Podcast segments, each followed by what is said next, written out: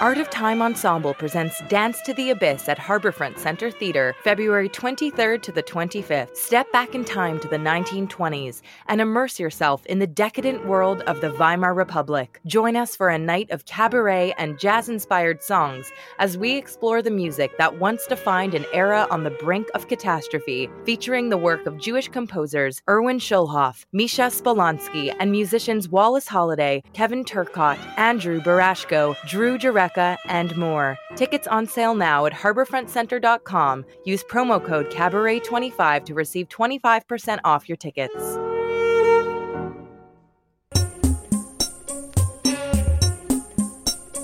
This is Bonjour Chai, the potato latke on a bike edition. I'm Avi Finegold. I'm here with Phoebe Maltz Bovy and special guest Emil Sher.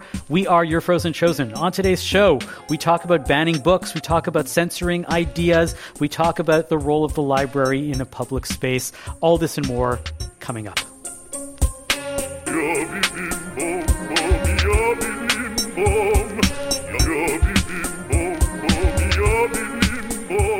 Emil Sher. He is an author in many, many different formats, including children's, young adult, adult fiction, plays, screenplays. He'll tell me if there's any other formats that I have missed out on. Um, he is also the writer in residence of the Jewish Public Library in Montreal, a place which, for reasons I will explain very shortly, is very, very near and dear to me. Emil, welcome to Bonjour Chai. It's a pleasure to be here, Avi and Phoebe. I really, uh, I really appreciate this opportunity. Thank you so much for joining us. So, what does a writer in residence do? That's a great question. You could be a poet, filmmaker. I mean, it's artist in residence is an umbrella term that you see more and more often. Traditionally, a writer in residence is given support to both work on a creative work of their own choosing, or to work on a manuscript, and to engage with community. So, what it is, what I'm doing in terms of the Jewish Public Library, where I grew up, born and raised in Montreal. We, we did, of course, a, a, talk this week on book banning. The in terms of engaging with community and at the same time working on a manuscript, I am uh, I'm sending out weekly essays, and they're basically. I was going to say these letters to your daughters, which are really exactly. beautiful. Yeah, yeah. So the manuscript I'm working on is a form of engaging community because what I'm doing is I'm sharing on a weekly basis uh, a manuscript that I'm calling Daughters of Abraham, and its roots are in fact uh, my daughters went to the same Jewish summer camp where I worked for many many years, although they're they're born in Toronto. They were both at McGill, and I thought, how am I going to try to engage them with Jewish learning? And I am, by and large, was raised as a secular Jew in Montreal. And of course, as I get older, I find myself wading deeper and deeper into the waters of Judaism and finding more and more meaning as I as I dive in. And I knew they would not likely uh, want to unpack a weekly parsha. So I thought, well, what can I do that almost could parallel that experience to a certain degree?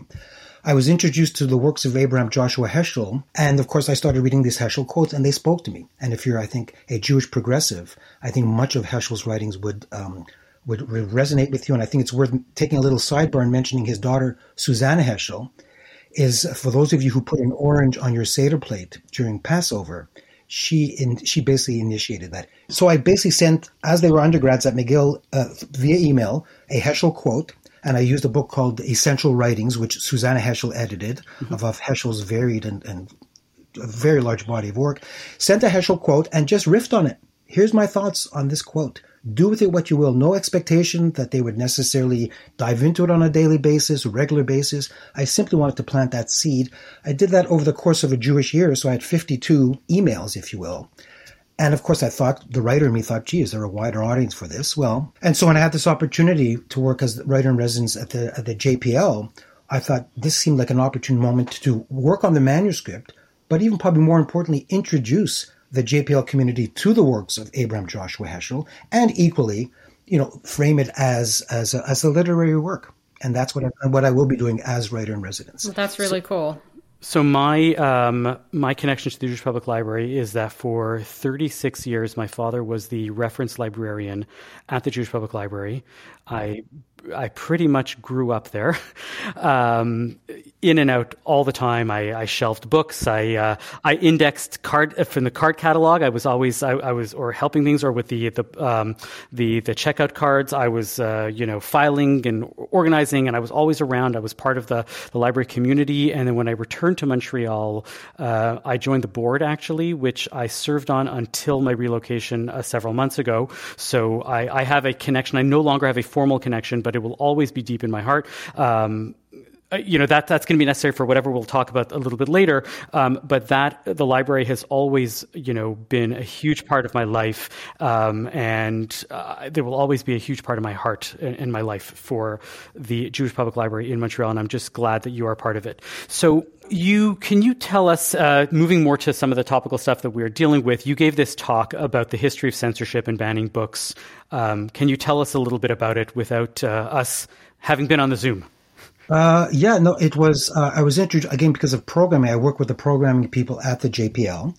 So in this instance, I thought I'd do one on Hannah Suitcase, which I adapted. You're likely familiar with the Karen Levine book, beautiful book uh, called Hannah Suitcase, and very moving. We can talk about that if the opportunity arises. So I thought I could do a presentation on Hannah Suitcase, but they came and said, no, let's see what can we do uh, to mark Freedom to Read Week, and that was terrific. Um, and so the initial, well, no, the, the, the initial intent didn't change. I thought I would just do an overview you know, I'm not a, an authority on book banning by any means, but I did a bit of research. I'm familiar enough, as we all are, with the books that have been banned. Uh, one of them, I mean, it's it's, it's just jaw dropping. Uh, Florida, I kept kept circling back to Florida, the things that are happening in Florida, and Moms for Liberty, etc. And there's one of the people who works in the library, one of the programming, the head of programming, um, uh, uh Morgan uh, Morgan Liebner, is from Florida. So during my talk earlier this week, I kept talking about Florida. I said, you know, Morgan, you know, excuse me if you feel there's a target on your shirt because such so much of this book banning and intolerance springs from Florida. And the latest that I had heard was they had one county in Florida had banned a dictionary. So I was familiar with with the extremes and lengths that people are going to. But I was also drawn to it because again, if you're in the arts, you're always looking for the subtext, the layer beneath what you actually see on the surface. And so, and, and also what I think is so central to any type of creative endeavor is the questioning. That I don't think it's enough to stop and say, oh my God, what idiots, what small minded fools, you know, for, for banning a dictionary. Because then where does that get you? Like, that's just a one way, you know, that's a dead end. And I just think it's so important to the degree that you can to have a conversation about the very thing that could be discomforting, that you simply get, that can be a challenge to have. So that was part of my take and looking for the contradictions. So I did a bit of research and I'd remembered years ago I'd read a, a it was a one page spread in the New York Times book review by a novelist and author named Nora Krug. And she talked about Mein Kampf. And even then I thought, am I going to introduce Mein Kampf at the Jewish Public Library? Where will that lead? But she, her story was just um, fascinating. She actually ended up being married into a Jewish family, a lot of history of anti-Semitism with her own life growing up in Germany. And she did this, and she talked about how, I believe it was in 49 when Mein Kampf was banned in Germany. This is a, a, quote from this lovely graphic novel type spread that she did in the New York Times Book Review. Germany offers only annotated version of only an annotated version of Mein Kampf. The ban was lifted in 2016. Proceeds of Mein Kampf, a critical edition, are donated to an organization that supports victims of the Nazi regime. This part I love. The book's interior layout is inspired by the Talmud. Its 3,500 annotations dissect Adolf Hitler's message. And so what I was drawn to is just wherever there's some type of tension, I think at the heart of all storytelling is some type of tension, dramatic or otherwise. And so to have a German author, you know, who's who had steeped in, of course, the whole that ethos, if you will, and was familiar with the anti-Semitism within her own family, I'm drawn to that type of tension wherever possible. So the wider arc, yes, it was about book banning, but that inherently speaks to these contradictions that I've just wanted to explore to the degree that I could. And so I did almost a, an overview, if you, if you, if you will. And I also, um, wherever possible, I want to also introduce the arts and the role that artists, capital A artists, and art can make in exploring these difficult themes. And so I just want to share one other quote that I, I think many of your listeners will be familiar with. Off, and I will paraphrase it as it often is. Uh, you know, when, if you when you burn books, you know, you, next you will be burning people. I imagine many, some of your listeners will be familiar with that. But let me ask you: So, what what do you think the context is for that quote? It's Heinrich Heine. I, I may not be pronouncing his name. A German author, I think poet as well. Any any idea of where where that was first phrased? In other words, what was the context? I mean, I know about him because I wrote about him in my doctoral dissertation. So I, do, but I don't know specifically where that quote comes from. One could easily see how that one would think, oh, he said that like in an interview, or he wrote that in an essay. And in fact, it came from a stage play. And so that's what I mean about ah, you see, you can use the world of fiction and the make believe to confront some really harsh truths. So I just want to give the context. It was from an 1821 play called Almansor, spoken by the Muslim Hassan upon hearing that Christian conquerors burned the Quran at the marketplace of Granada. And the quote from the play that this character says is, That was but a prelude. Where they burn books, they will ultimately burn people as well. And I, I never knew that. And I just thought, well, what that does is reinforce, again, just the role of creativity, of capital A art in, in, as I say, just confronting things that I think are not as easily confronted in everyday speech, if you will. So can I ask something just about like I guess when when people talk about book banning or, you know, the stifling of speech, I think it often gets tricky because there are so many different things that that could refer to. It could refer, obviously, there's the, you know, government actually bans speech or artists or writers are actually, you know, subject to violence. There's that level. But then there's also stuff about that, that becomes more like curatorial choices about what different places showcase, whether they have certain missions, whether they're, you know, whether it's a children's library or, you know, like a, a library in a school and all of that. And I think like the, the local uh, bookstore near me in Toronto has literally on its bookmarks social justice, mm. which tells you there are the books that would and wouldn't be sold there. It's not that they're saying ban the ones that aren't sold there, but you know what I'm saying? So, like, I guess mm-hmm. what I'm wondering about in my rambling way is really just how you define book banning like where where would you is it just these extreme cases where the government steps in or is it uh, or violent you know people in the community step in or is it something else? Like what what should be the line? Uh, i think that's a great question. What, what comes to mind as i hear you speak and i, I really appreciate bringing that that that very question to the table is who pulls the levers? So in other words you're talking about a wide spectrum of how do we define book banning and to me, that begs the question: Who's doing the banning? Because I think that's sort of it's like you know, crack that further open. Who who is entrusted to make these decisions? And so I don't think there's one particular answer. I think that's worth. So I think it's worth.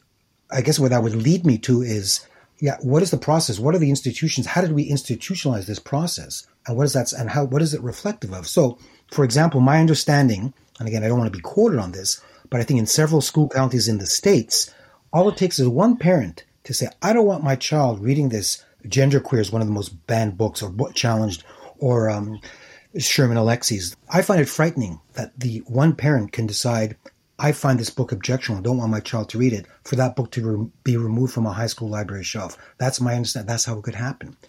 So, um, so yeah, I think it is a, it's, um, you're getting into language as well. And I, and I appreciate that because I react the same way. The weight of language. What does it mean to ban a book? Does it mean it's completely removed? Does it mean it's burned? There's absolute book banning and book burning are close cousins. So I, I would I would say if I had to give in, in direct response to your question, I would define it as denying uh, one individual, if you will, and actually one individual or institution, and let's let's understand institution to be a government, denying another institu- uh, another individual the right to read a particular story, narrative, manuscript, poem, whatever you choose. And do you think there's an age cap? I guess that's the other aspect of it because yeah. I, I'm just thinking about how in the States it's always done in the sort of think of the children angle or not always but very often it's about you know what what do people want children to be exposed to and i think my own take on this is this is very different if you're talking about you know 5 year olds and if you're talking about high school students and given what high school students are already seeing on the internet, you know, it seems like the idea that a high school library is going to ban something just seems a little um, interesting way of thinking about it. But I don't know. How, how do you see it as a children's book author yourself? No, I agree. Uh, and I think there is, I think there is some consideration that has to be given to younger children in terms mm-hmm. of age appropriate, not only not necessarily that you using the proper language. Same thing with sexuality, right? You wouldn't use you would use certain you would certainly use language with a group of fifteen year olds that would be inappropriate for a group of five year olds in terms of introducing them to that. So I think there there can be a distinction. Um, and he also raised a good point, which I mentioned this past week, or I may have, I believe I mentioned it, that conversations about banned books, particularly with high schools. By the way, most of the most of the literature I've read when it comes to banning books in the current climate is high schools or, or elementary. It's the school setting. You mm-hmm. rarely hear about it in the university setting, bookstores, etc., etc. Uh, and and so where the conversation has so changed that in 2024, one, one thing that has not changed, um, and Sherman Alexie spoke about this, is of course nothing sells a book more than banning a book, right? I mean that's right away. If you want to whet an appetite, ban the book. But particularly with, with these you know teenagers today, I mean I actually thought about it. Not only could they order it, let's say on Amazon, and they think, oh my God, well, what if it comes in a brown package back? You don't, it doesn't even have to come to your home. You know, there's these penguin pickups. You can have it delivered to someone else. So you can literally have the banned book in your hands the next day. So or an ebook. Sure, or an ebook. So, so I'm not even sure. And that's why it goes back to the, what I mentioned earlier, the conversation. Uh, mm-hmm. If you have the mother who wants to ban the book gender queer or doesn't want her child reading gender queer, and you can say, well, you know what? We can ban it. We can take it off the bookshelf. We can even we can have a, a, a massive bonfire in front of the high school and burn all these books that you're opposed to. Your child could have this book in their hands, or as Phoebe said, on their screen an hour later.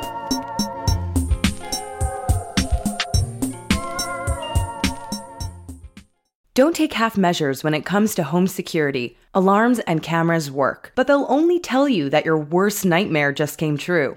Safety Screen by Metalex for windows and doors will keep your family safe and sound with real stopping power. They can't be cut, pried, or bashed in, so you can enjoy carefree ventilation in the spring and fall with peace of mind. And protect your fixed windows and doors with rock glass, an absolutely unbreakable clear covering. Call 416 638 2539 or visit metalexsecurity.com to book your free consultation. That's M E T A L E X security.com. Remember, prevention is always better than the cure.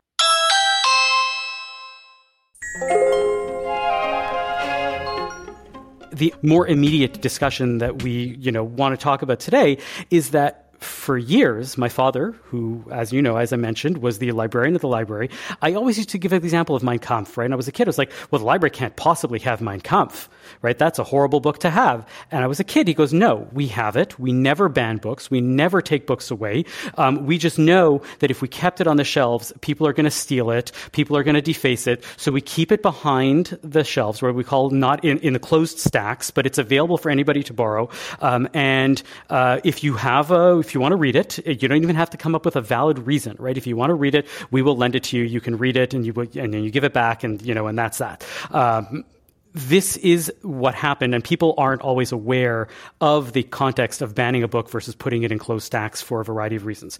This is what happened, I believe, with uh, Elise Gravel's book, which caused a firestorm. Yes. So can we can we just, as somebody who um, had only learned from you, Avi, about the existence of a Jewish public library in Montreal.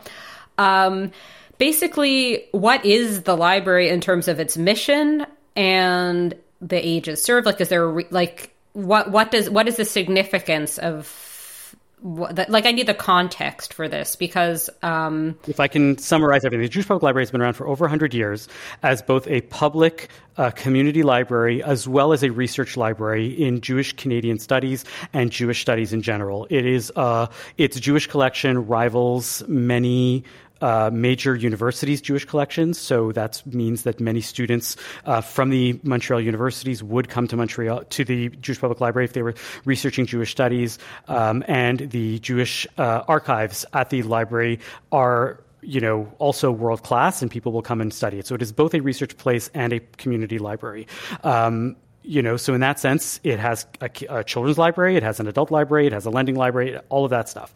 Um, the way I understand what happened is that um, it, Elise Gravel, who is an award winning Quebec uh, author, uh, who publishes children's books primarily, if not, I, if I don't believe exclusively, um, came under fire because she was very vocal on social media, especially Instagram, because of her little drawn cartoon characters. Um, expressing very, very vocal and very repeated support for the Palestinian cause, repeating many tropes were, which were uh, not just bordering on anti-Semitic, but like were virulently anti-Semitic, untruthful in a lot of cases, um, and deeply problematic. The library, the way I understand it, the library was pressured by many Jewish communal organizations to remove her books from the, the stacks, um, either to, to remove them completely or to put them in the closed stacks. They chose, they bowed from the pressure to, and they put them in the closed stacks, meaning that their books were available to borrow, but they weren't available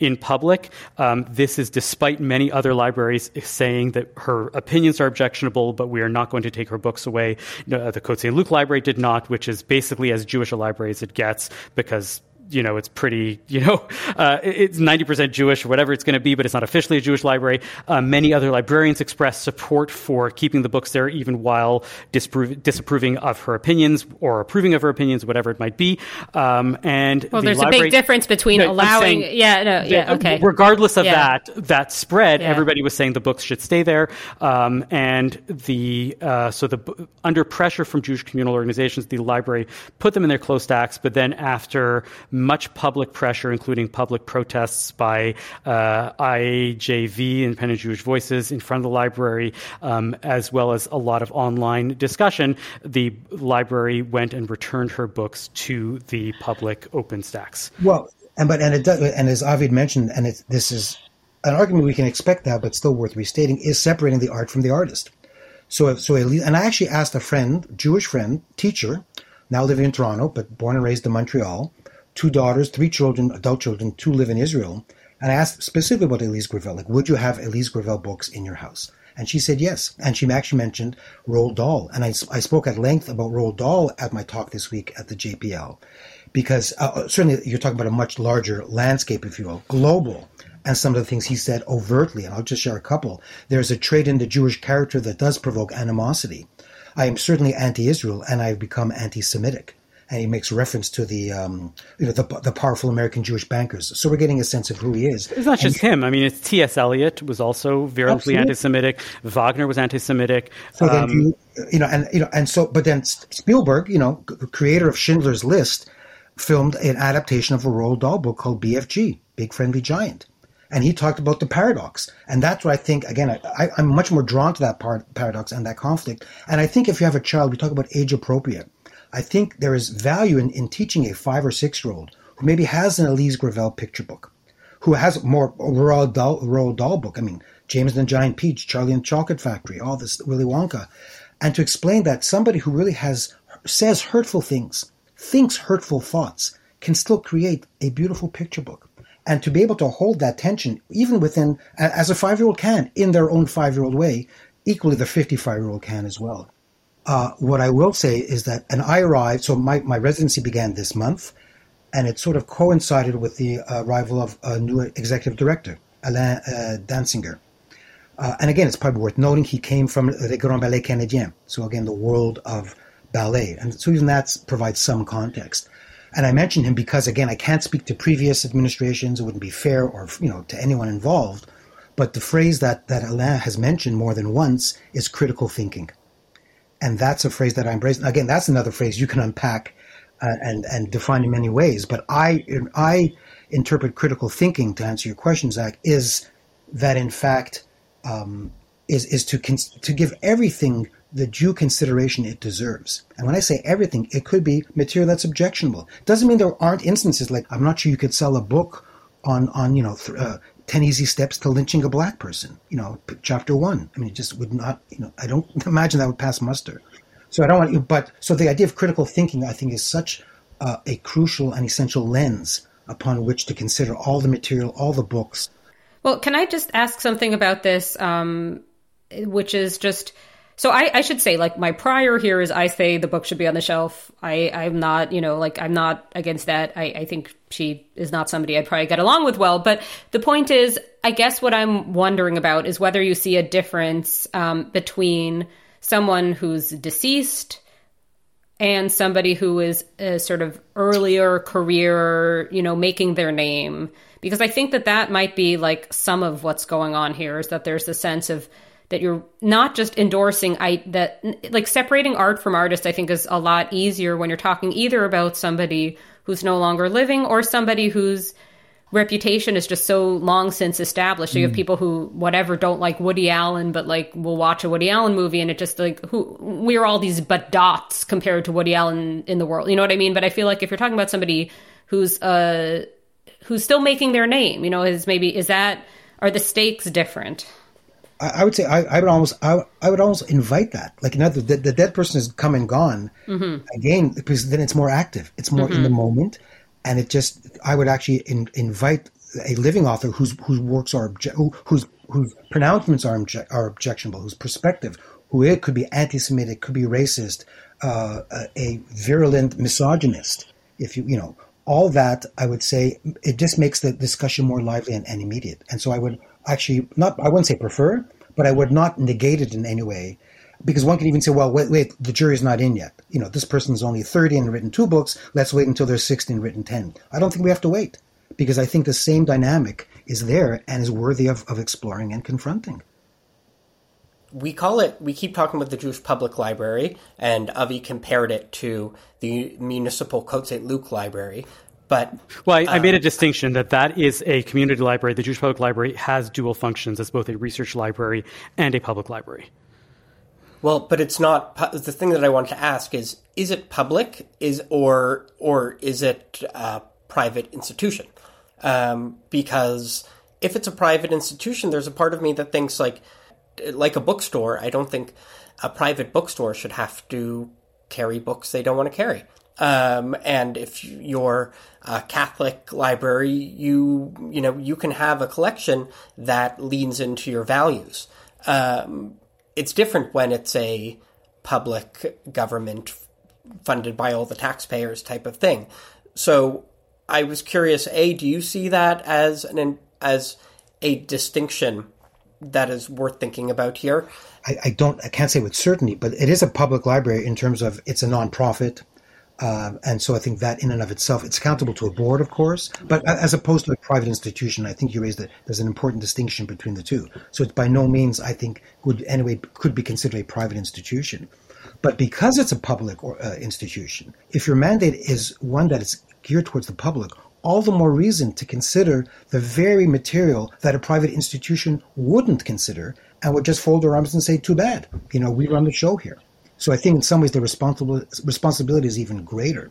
Uh, and, and again, the decisions require a lot of weight. You look, I I have made no bones publicly, although I'm not on too much on social media. I've spoken to people about this, and I'll say this on the show. I think the library made the wrong decision by initially pulling the books from public from the public stacks. I, I totally agree, and I think many. I agree. It was a mistake. I think it was a big mistake. Um, I think it was pressure from uh, members of the Jewish community and Jewish communal organizations that are really looking very small-minded way. They did not ask for T.S. Eliot's books to be pulled. They did not ask for Roald Dahl's books to be pulled. What I think was a missed opportunity, and in the days since has really shown itself, is that Elise Gravel is the type of person that's willing to have dialogue is willing to be able to say, my books have nothing to do with this. She also um, has on her I'm Instagram, I'm blocking all Zionists who have, I'm, all, I'm blocking all right wing Zionists or something. I am, but, I am fine with somebody yeah. saying that okay. and saying that I am mistaken. She actually, I saw that yesterday on Instagram, she posted, let us support Jews who support certain opinions. And she's saying, look, I care about Jews. I'm not saying that I think Jews are evil. I've, re- I, I've,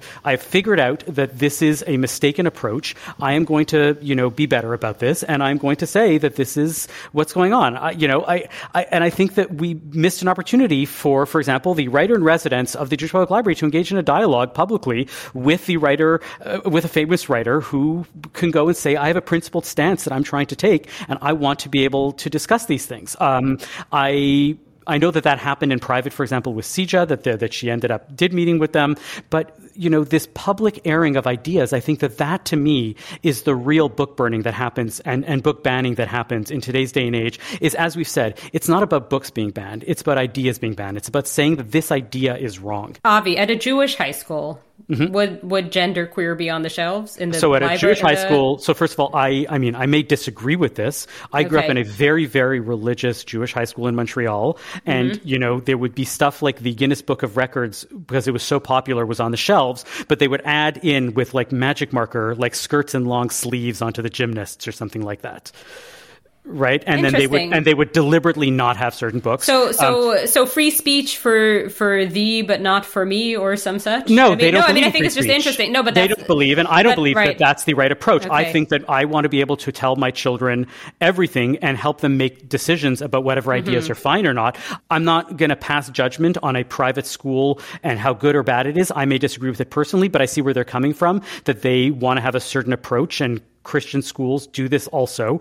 I, I disagree with it, but it's yeah. there. This is a very, very different thing that's going on here, which is basically saying in public institutions, we want to ban certain ideas from happening. Right. I mean, I think we're talking about public high schools, though, that is still children, and then it's still like some of it, it's a little more overlapping. But what I wanted to talk about, though, it's not it's not exactly devil's advocate, but it's more just like taking a step back. So it's fine and well, and I am doing it too to talk about the abstract principles of free speech and the value of exchange of ideas and all of this.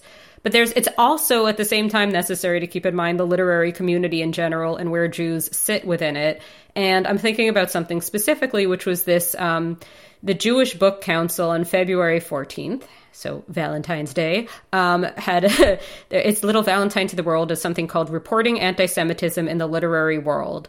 Um, and it, it, gives you an email address that you can send. It says, if you have experienced or witnessed an anti Semitic incident in literary spaces that you'd like to report, please email. And they give you their email address um, for this um, with information and a description of what occurred. If you have photos, links, transcripts, communications, video, or screenshots, whatever. So, um, it's interesting because so the reason this came on my radar is that people were posting just in forums I'm in about things things like some poetry journal saying like no Zionists should send anything in or some things like that. And I think there's something happening. It's not just about Jews, it's not just about Israel, and it's not just post October 7th, but um, where you have on the one hand this right wing push to ban so called woke books, right? But you also have a publishing industry that's pretty monolithic in its own yeah, that's, ideology. That's what, I, that's what I just said. It's okay. just the both sides are, yeah, are yeah. engaging so, in the same Avi, issue. Let me finish. Let me finish. So what I guess what I'm thinking about is I'm thinking about things like my local bookstore and how like the children's books are all very, very specific type of politics. And that's not just this one bookstore. That's like just bookstores generally um, in downtown Toronto, and I would assume in equivalent places throughout North America the publishing industry has its own kind of um, like stance, right? And I think some of why somebody like Elise Gravel might be pushing buttons isn't that she's this like um, sort of renegade free thinker saying what nobody dares say, but rather what she represents is a mainstream position within literary community. Does that make sense what I'm saying? So I'm saying I think some of what people are reacting to and I say this as somebody who thinks she should be on the shelf who also doesn't particularly want to go have coffee with her. I'm saying sort of how are how would it be received if somebody was trying to write mainstream children's literature say and they are a Zionist and they are not a Zionist who qualifies with a million things about why they're actually left wing Zionist. Uh, you know, I think you raise a great point, and I, not, not so much separate. Well, again, separating the art from the artist. So, what is this Zionist art? So, a Zionist writes a poem. What is it in that poem that would be not would not be permissible? If you're saying we don't, we will not pres- uh, publish this poem, which is completely divorced from anything Zionist because the poet is a Zionist. That is utterly objectionable. Well, most Jews are some sort of Zionist, right? Like so of one form or another. So that and would that, basically mean that that like three Jews who who admittedly are probably overrepresented in the field of poetry writing, but yes. Well, so so it's so, yeah. it's, so it's content versus creator. And I so if, if you're saying the creator is banned, that is very frightening to me versus the the content that's a whole other conversation you can have worthy not worthy. Well i am talking a little bit also about the content because i think there is something where children's literature has mainstream children's literature has taken on a very like specific political yeah that, sort of like like uh, i'm thinking about all the young adult literature where authors are you know under fire for any sort of violation of political correctness. And this has been going on for years. This is certainly not a post october 7th thing. You can only be in the literary world if you have certain progressive positions, which mm-hmm. include specific positions about Israel, but also about a whole host of other issues. So I guess I guess what I find frustrating is I'm somebody who would like to see all the information out there, all the people reading everything, you know, but it just it seems like it's not that there's I, I, guess what i'm trying to get at is i don't get the sense that there's one side that's for stifling free expression and another side that's wanting it to flourish it seems like there's a lot of just everybody wants the free expression of their own views if that makes sense and then it's it's hard it's it's hard it's heartening to hear what you you gave a speech about and all of this because i feel like a lot of the time it is just this kind of like free expression is selectively embraced as the people who yeah i totally agree yeah. and so you're right it gets muddy and, and whether and i think there is a, a certainly amongst progressives to only tar those on the right as being intolerant, et cetera, et cetera. And I think you raise a very good point. Yeah, you see it on, you know, and, and I guess I would argue extremes on either end, on any end, is not healthy or productive and is ultimately doomed to just being, you know, not, not just static, destructive. Mm-hmm. Mm-hmm. So, do Jews have a special place for um, in like in embracing free speech? Is it part? Is it Jewish values? Avi, I'm going to ask you as well for this one. Is it is well, it Jewish values to support free speech, or is it uh, anytime these, question, things unrelated? Anytime a question like this shows up, I always point to the, and this has come up on the show in the past, and I think I've mentioned this in the past also, that the Talmud already goes to great lengths to preserve wrong opinions right? About even minor, you know, inconsequential things, but just as much for major ones to go and say, this person is wrong, and yet we preserved his, it's invariably his opinion in the Talmud, um, his opinion, um, because one can learn from it, uh, you know. I keep thinking about I would love to go to a store in the deepest south in Alabama and go to a bookstore where they carry Ibram Kendi's book. And the person behind the counter tells me, I think this book is wrong. I think this person doesn't have right ideas, right? But I want you to read this book and make the decision for yourself, right? It's not up to the influencer to go and say, right, this, this idea is so bad. And I don't think that there's ever a case. And, and the cases where we have in the Jewish community historically of these things happening, they've always ended very poorly, right? When the, when the um, Maimonides' books were banned and they were burned, uh, and it ended very poorly. It did not go well within the Jewish community, it did not go well outside the Jewish community, um, and ultimately we don't do this. And there are recent examples of uh, censorship that happens, uh, especially in the Haredi community. There was a famous book called The, the Making of a Gadol, which was this guy's biography of a very famous uh, rabbi, which had some things in the footnotes that were less than hagiographic. And yet, this um, book was caused such an uproar. It ended up being banned. Copies now are rare to find, or they're easier to find now because you know it's been 25 years on, and you can find it in most major research libraries. Um, but it was so such minor things, but it really backfired because, as you said, nothing does more to a book than banning it because everybody wants to find out what's going on. Ideas always want to be free. Uh, what is it, Cory Doctorow that said information wants to be free, uh, and just. Anytime you try to stifle any of that information, Judaism understands that and says, no, go ahead, learn it, understand that it's wrong, right? But figure it out for yourself. I don't need, you know, to be the one to go and say, you know, this is a, you know, this is so bad that you shouldn't even read it. Mm-hmm. Well, it's, it's good. Yeah, I, I, think the living of the values is important too, and yeah. the, the not drawing the long skirt on somebody is maybe. Yeah. Yeah. I, I agree. I couldn't agree with you more. I think, but again, my concern is the context. So when we talk about Mein Kampf, and there's an annotated version with I think it's at 3,500 references, if you will. That's a very different reading experience than my, plucking Mein Kampf off a shelf.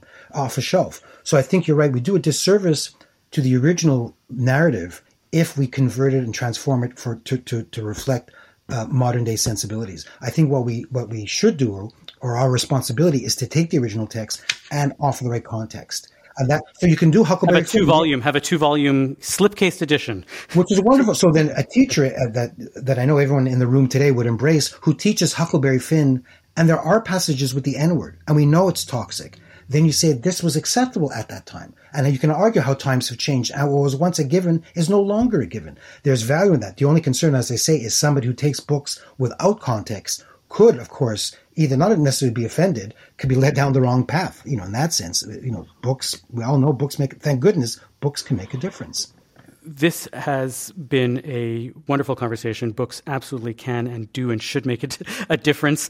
Um, please come back on anytime. Uh, and thank you for having all this great talk about stuff.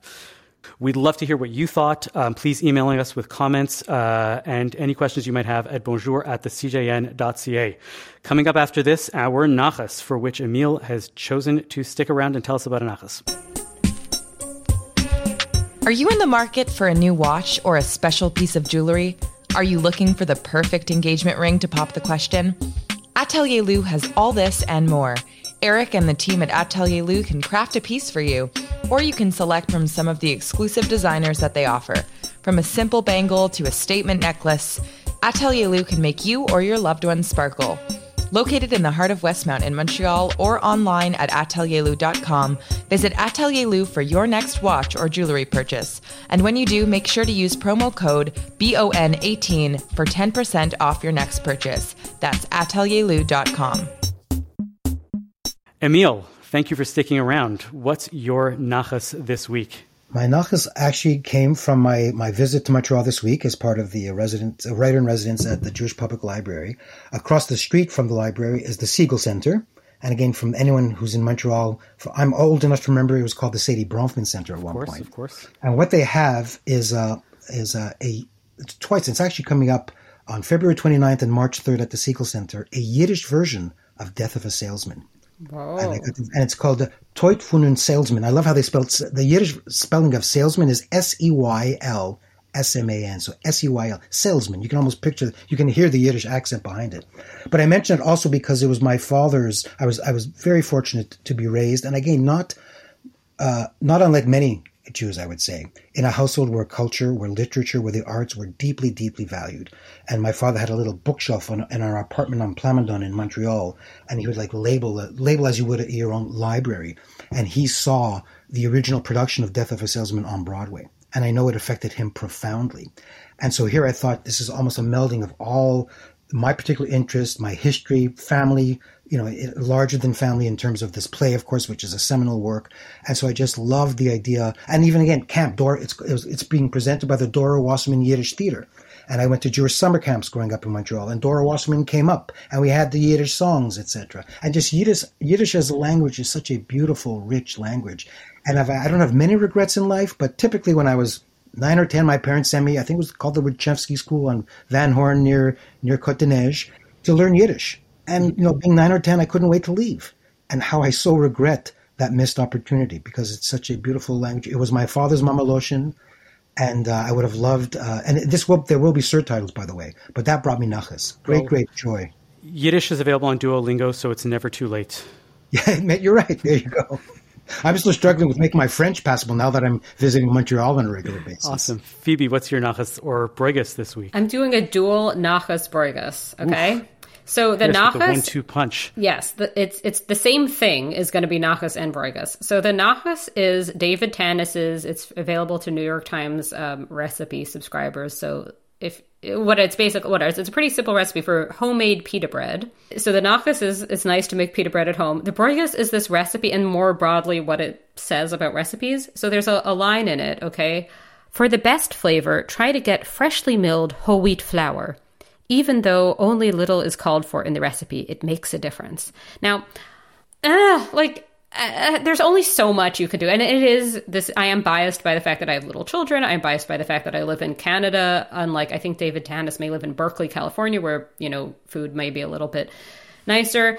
I have a thing about recipes that ask for the impossible because I feel like that discourages home cooking and it just makes me despair about the bit my own abilities to get these special ingredients that need to be like procured throughout a very leisurely day. Um, if you're working full time and have little kids, you're probably not doing this. I'm not saying all recipes need to be geared towards that, but the fresh something about the freshly milled. I'm like I'm taking the flour out of the tub in the drawer and I'm like, well, you know, like I'm sure it's fine. I, and I'm just thinking, like, is anybody really going to taste? I know, I know uh, more than one person who's broken into uh, broken out into a cold sweat trying to follow an Ottolenghi recipe that you have to across town to get that one little yes. Chinese, you know, spice. I mean, just, they've just said oh. it's great. So first of all, oh my God, I have so much to say. So first of all, I love David Tanis. His co- his recipes are generally so simple. You're 100 percent right, and so straightforward. If generally, just, and they're if so you flavorful. just ignore the the, the, the little bits. Mil- the, yeah. um,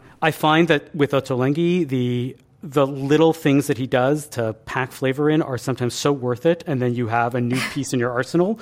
My pet peeve with, with recipes that go wrong is um, the caramelizing the onions where they make you assume that it takes 10 minutes.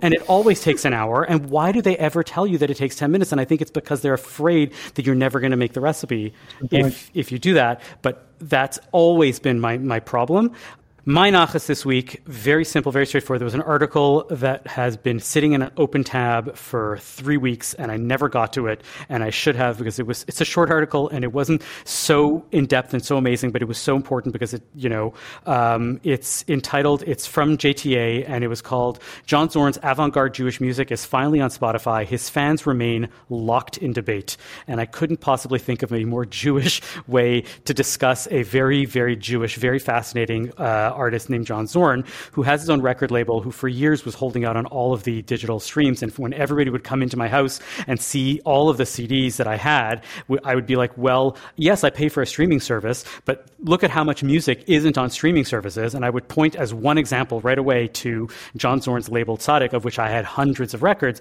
uh, hundreds of albums. And he, and I'd be like, you see, I can't get any of this on Spotify. And now I can. So I don't know what to say about that, but I will still uh, collect them. The artwork, the physical product is still beautiful. Um, the elaborate packaging on some of them is still, you know, second to none. But the debate behind whether, you know, it should be or it shouldn't be, and having that Jewish debate was, was great. And uh, just the music of John Zorn in general is so fabulous, and uh, it's a little thorny to get into, but go for it. Great episode as always, everybody. Thank you so much for joining us. It was just really, really great. I really appreciate it. Thank you for listening to Bonjour Chai for the week ending February 24th, Shabbat Parshat Tetzaveh. The show is produced and edited by Zach Kauffman. The executive producer for CJN Podcast is Michael Fraiman. Our music is by Socalled. We are a project of the Jewish Living Lab and are distributed by the CJN Podcast Network. You can listen to all our past episodes on our page at thecjn.ca slash bonjour, and you can subscribe to the podcast and automatically receive all episodes on Apple, Spotify, or wherever you get your podcasts. We would love it if you told a friend about Bonjour Chai. It is one of the best ways we get new listeners. And as always, you can email us with comments at bonjour at thecjn.ca.